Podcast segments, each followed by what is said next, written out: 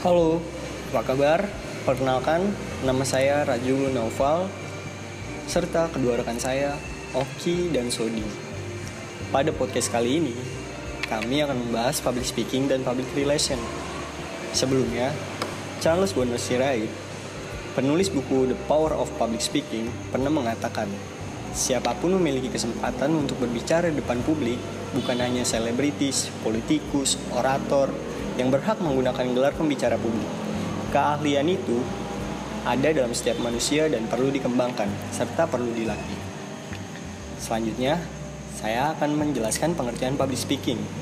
Amis Legal dalam buku 21 First Century Communication A Reference Handbook yang diedit William F. Eddy menjelaskan panjang lebar tentang apa itu public speaking secara global. Secara global, Schlegel mencatat, Public speaking is a form of communication that seeks an outcome. Public speakers seek not simply to express themselves but to have an effect on their listeners. Secara substansial, Schlegel menjelaskan bahwa inti public speaking adalah menyampaikan pesan, bukan hanya dengan kata-kata, melainkan juga dengan bahasa tubuh, suara, serta gambar.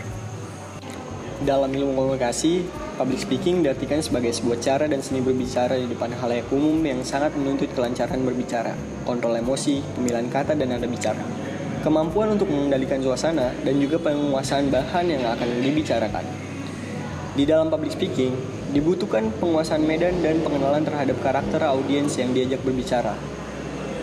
Dan bahasa juga menyangkut gaya tubuh yang menunjang materi pembicaraan, dalam pengaplikasian, public speaking juga sangat diperlukan. Kemampuan berpikir secara cepat dan tepat dalam menganalisis perkataan lawan bicara serta apa yang diperlukan perkataan lawan bicara serta apa yang akan kita bicarakan. Jika diskusi dilakukan berkelompok, maka juga akan diperlukan kemampuan berkoordinasi secara cepat dengan atau tanpa harus melakukan perundingan terlebih dahulu. Secara umum, public speaking adalah bagian dari ilmu komunikasi Komunikasi merupakan proses interaksi untuk berhubungan dari satu pihak ke pihak lainnya. Secara teoritis, fungsi komunikasi adalah menciptakan kesadaran, mengubah persepsi, mengubah keyakinan, mengubah persikapan, reminder, memperkuat sikap, mendapatkan respons langsung, dan membangun citra. Singkatnya, komunikasi diperlakukan agar tidak ada salah paham dan diharapkan bisa saling kenal dan bahkan kerjasama. Selanjutnya, ada ruang lingkup public speaking. Ruang lingkup public speaking meliputi retorika, pidato, MC, presenter, narasumber, speaker, penceramah, tip, dan lain sebagainya. Perlu dipahami bahwa titik tolak retorika adalah berbicara. Berbicara berarti mengucapkan kata atau kalimat kepada seseorang atau sekelompok orang untuk mencapai suatu tujuan tertentu. Misalnya memberikan informasi, Berbicara adalah salah satu kemampuan khusus pada manusia. Oleh karena itu, public speaking, pembicaraan atau ilmu retorika ada yang menyatakan setua umur bangsa manusia. Bahasa dan pembicaraan ini muncul ketika manusia mengucapkan dan menyampaikan pikirannya kepada manusia lain. Retorika berarti kesenian untuk berbicara baik yang dicapai berdasarkan bakat alami atau talenta dan keterampilan teknis. Salah satu keterampilan berbahasa berbicara yaitu aktivitas mengucapkan kata atau kalimat kepada seseorang atau sekelompok orang untuk mencapai tujuan tertentu. Dalam berbicara ada suatu seni retorika, mencakup ingatan yang kuat, daya kreasi, dan fantasi yang tinggi. Teknik pengungkapan yang tepat dan daya pembuktian serta penilaian yang tepat dalam pelajaran bahasa Indonesia, kompetensi tentang ini sudah diteorikan ada banyak definisi, tata cara kiat, anjuran, dan larangan secara tertulis untuk menjadi seorang pembicara yang baik. Pelajaran itu sangat lengkap, menyeluruh, mendetail, dan mudah didapat. Perlu dicermati bahwa berbicara adalah salah satu keterampilan berbahasa. Padahal yang namanya terampil itu mencakup kecakapan dengan melaksanakan kemudian menyelesaikan tugas dengan baik. Jadi, keterampilan harus diawali dengan pemahaman kemudian kemampuan melaksanakannya. Jadi keterampilan bukan hanya hafal teori tentang pengertian dan mahir menyebutkan kiat-kiat supaya terampil untuk melaksanakannya. Lalu paham sampai di luar kepala tentang sejarah para pembicara yang hebat, retor yang menyejarah, manfaat retorika, kesuksesan atau keberhasilan retorika dan lain-lain. Selanjutnya, Oki akan menjelaskan lebih detail. Halo, perkenalkan nama gue Oki Rizky Rahmansyah dan gue merupakan mahasiswa dari program studi hubungan masyarakat Universitas Negeri Jakarta. Pada kesempatan kali ini gue akan melanjutkan materi dari novel dan gue bakal ngebahas mengenai beberapa hal. Yang pertama mengenai pengertian public relation atau hubungan masyarakat, kemudian fungsi dari public relation, dan elemen-elemen yang mendukung PR dalam menjalankan fungsi dan tugasnya. Nah, yang pertama mari kita bahas dari public relation. Public relation seperti yang kita dengar berasal dari bahasa Inggris yang jika diartikan dalam bahasa Indonesia adalah hubungan masyarakat dan sering disingkat menjadi humas. Nah, tentunya jika memang membahas mengenai hubungan masyarakat, jelas pada bidang komunikasi ini memiliki tugas dan fungsi untuk membangun komunikasi antara perusahaan dengan publik sasarannya itulah eh, pada dasarnya merupakan pengertian dari humas atau PR seperti itu. Nah, untuk lebih jelasnya lagi terdapat teori yang menegaskan mengenai apa itu kegiatan PR dan juga bagaimana PR bekerja. Nah, untuk teorinya sendiri, saya mengambil teori dari Danny Greensword yang di mana berisikan public relations adalah sebuah fungsi manajemen untuk mengevaluasi tindakan publik, mengidentifikasi kebijakan dan prosedur dari sebuah organisasi atau individu dengan kepentingan publik, dan memiliki fungsi perencanaan serta eksekusi program untuk mendapatkan pemahaman dan penerimaan dari publik. Oke, tadi udah ada teori dari Danny Greensword kalau misalnya kita perhatiin terdapat tiga kegiatan humas yang disebutin oleh dia nih, oleh beliau maksudnya. Yang pertama, fungsi manajemen untuk mengevaluasi tindakan publik. Dalam hal ini, PR menyediakan atau membangun sebuah program untuk mengetahui bagaimana citra perusahaan yang terbangun di masyarakat. Kedua, mengidentifikasi kebijakan dan prosedur, apakah sesuai dengan kepentingan publik atau enggak. Nah, ini yang sering kali e, menjadi sebuah pertanyaan bagi perusahaan dan juga e, menjadi sebuah hal yang penting untuk diketahui oleh perusahaan karena terkadang terdapat beberapa prosedur yang ternyata tidak sesuai nih dengan kepentingan publik dan ternyata publik tidak menyukai prosedur tersebut e, yang dilaksanakan oleh perusahaan. Nah, jika keadaan perusahaan tidak mengetahui dan publik tidak menyukai, Nah, ini rentan dengan tumbuhnya persepsi buruk atau citra buruk terhadap masyarakat, eh terhadap perusahaan. Nah, PR ada untuk mengetahui hal tersebut dan membuat perusahaan memiliki pertimbangan dalam menjalankan program ke depannya sehingga sesuai dengan kepentingan publik. Seperti itu.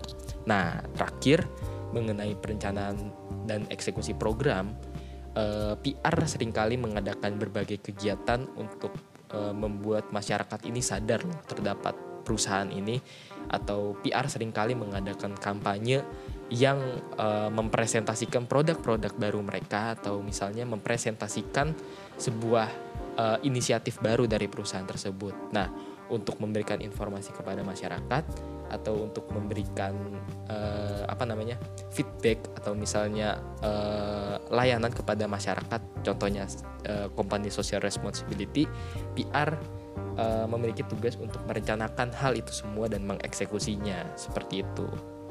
Nah jadi tadi itu merupakan pengertian PR dan juga uh, apa sih yang dilakukan oleh PR selama ini seperti itu. Nah membahas mengenai fungsi public relation Sebenarnya terdapat beberapa teori yang cukup menarik untuk kita bahas. Yang pertama mungkin bisa dibilang dari Granik dan Han.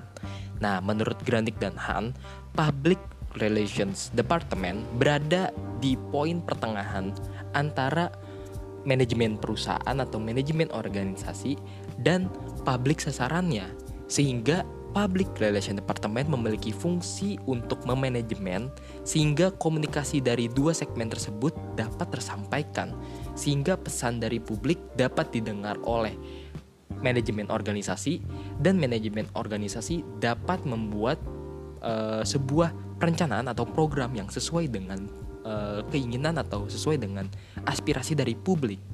Jadi benar-benar PR ini merupakan penyambung lidah, bisa dibilang penyambung lidah antara publik dengan perusahaannya. Itu merupakan salah satu konsep dari Grunik dan Han. Dan catatan dari Grunik dan Han, tugas PR dapat berjalan dengan baik jika ketiga uh, lembaga ini atau ketiga segmen ini dapat menjalankan fungsinya dengan teratur dan juga memiliki uh, alur komunikasi yang tidak overlapping atau tercerai-berai seperti itu kan nggak bisa kita bayangin kalau misalnya publik langsung menyampaikan opininya ke manajemen organisasi. Itu malah akan membuat CPR-nya sendiri tidak memiliki power atau tidak memiliki data yang bisa disampaikan ke perusahaan. Sedangkan tidak mungkin juga kalau manajemen organisasi membuat suatu kebijakan tanpa mengambil data dari CPR-nya dulu yang di mana PR ini memiliki aspirasi dari publik jadi jika uh, ketiga segmen ini memiliki konsekuensi yang jelas dalam pelaksanaan tugasnya, baru bisa uh, fungsi dari public relation ini berjalan dengan baik seperti itu. Nah, tadi kita udah ngebahas tentang fungsi dari PR. Sekarang kita bahas mengenai peran PR itu sendiri. Menurut Glenn and Broom dari Wisconsin, menurut dia nih ada dua buah peran dasar dari PR. Yang pertama merupakan teknisi komunikasi ini adalah peran di mana humas berkaitan dengan keahlian dalam bidang bidang komunikasi dan jurnalistik seperti contohnya menulis atau mengedit newsletter karyawan, menulis press release atau membuat feature. Nah, jadi teknisi komunikasi ini berfungsi untuk membuat eh, media-media uh, humas dalam bentuk lisan maupun tulisan. Seperti itu. Nah, terdapat juga selain itu yang namanya peran humas sebagai manajer komunikasi di mana di sini humas memiliki fungsi sebagai expert prescriber atau bisa dibilang orang yang memberikan penjelasan ahli dari suatu perusahaan. Kemudian bisa dibilang sebagai communication facilitator dan problem solving facilitator di mana communication facilitator ini memberikan fasilitas komunikasi terhadap seluruh stakeholder ataupun shareholder yang terdapat di perusahaan tersebut.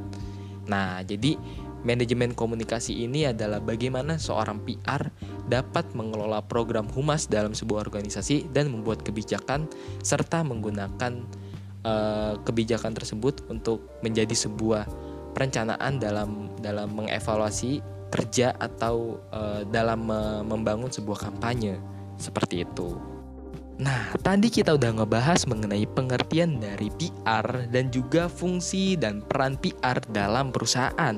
Selanjutnya kita akan ngebahas bagaimana sih PR menjalankan tugasnya, apa sih proses yang dilaksanakan oleh PR dalam mengemban tanggung jawabnya. Terdapat beberapa elemen yang dilaksanakan oleh humas. Yang pertama adalah fact finding di mana pada tahapan ini humas mencari fakta yang ada di lapangan sehingga fakta-fakta tersebut dapat dikumpulkan atau dapat dibuat menjadi sebuah riset dan menjadi sebuah dasar untuk membuat sebuah kampanye atau evaluasi. Setelah fact finding masuk ke bagian planning. Planning ini adalah bagaimana sebuah PR merencanakan sebuah program berdasarkan data-data yang telah didapat di lapangan tadi pada proses fact finding. Setelah planning, masuk di tahap implementasi. Implementasi adalah bagaimana penerapan planning yang telah dibuat oleh sebuah PR sehingga nantinya program tersebut dapat berjalan dengan baik dan tepat sesuai sasaran. Dan terakhir, terdapat proses evaluasi. Nah, evaluasi ini sering kali tertinggal, tapi evaluasi memiliki fungsi untuk mengetahui apakah perencanaan PR atau program kampanye PR telah sesuai, apakah program tersebut sesuai dengan tujuan yang telah dibuat, dan apakah mencapai uh, indikator-indikator kesuksesan yang telah dibuat sebelumnya. Seperti itu. Nah, Tadi itu merupakan pengertian fungsi peran dan elemen yang dijalankan pada keumasan. Terima kasih untuk materi selanjutnya akan dijelaskan oleh Sodi. Untuk Sodi, dipersilahkan. Nah, setelah kita memahami pengertian, ruang lingkup, fungsi dan peran public speaking dan public relation, selanjutnya kita akan memahami tentang modal dasar sebagai seorang praktisi public relation. Nah, para praktisi public relation ini perlu memahami modal dasar untuk mendukung kemampuan dan keahliannya.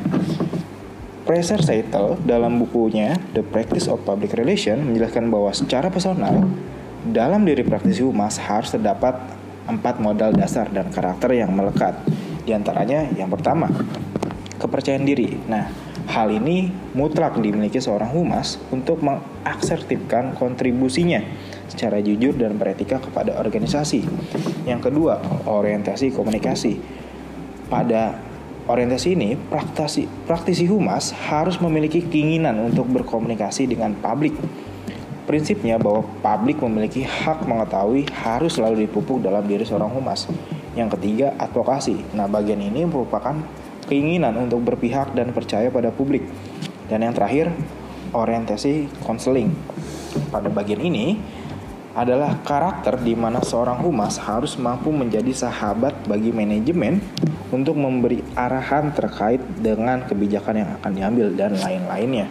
Dan dalam konteks ini, agar mampu berperan secara optimal, seorang humas harus memiliki posisi sejajar dengan departemen lain yang terkait dalam proses pengambilan keputusan.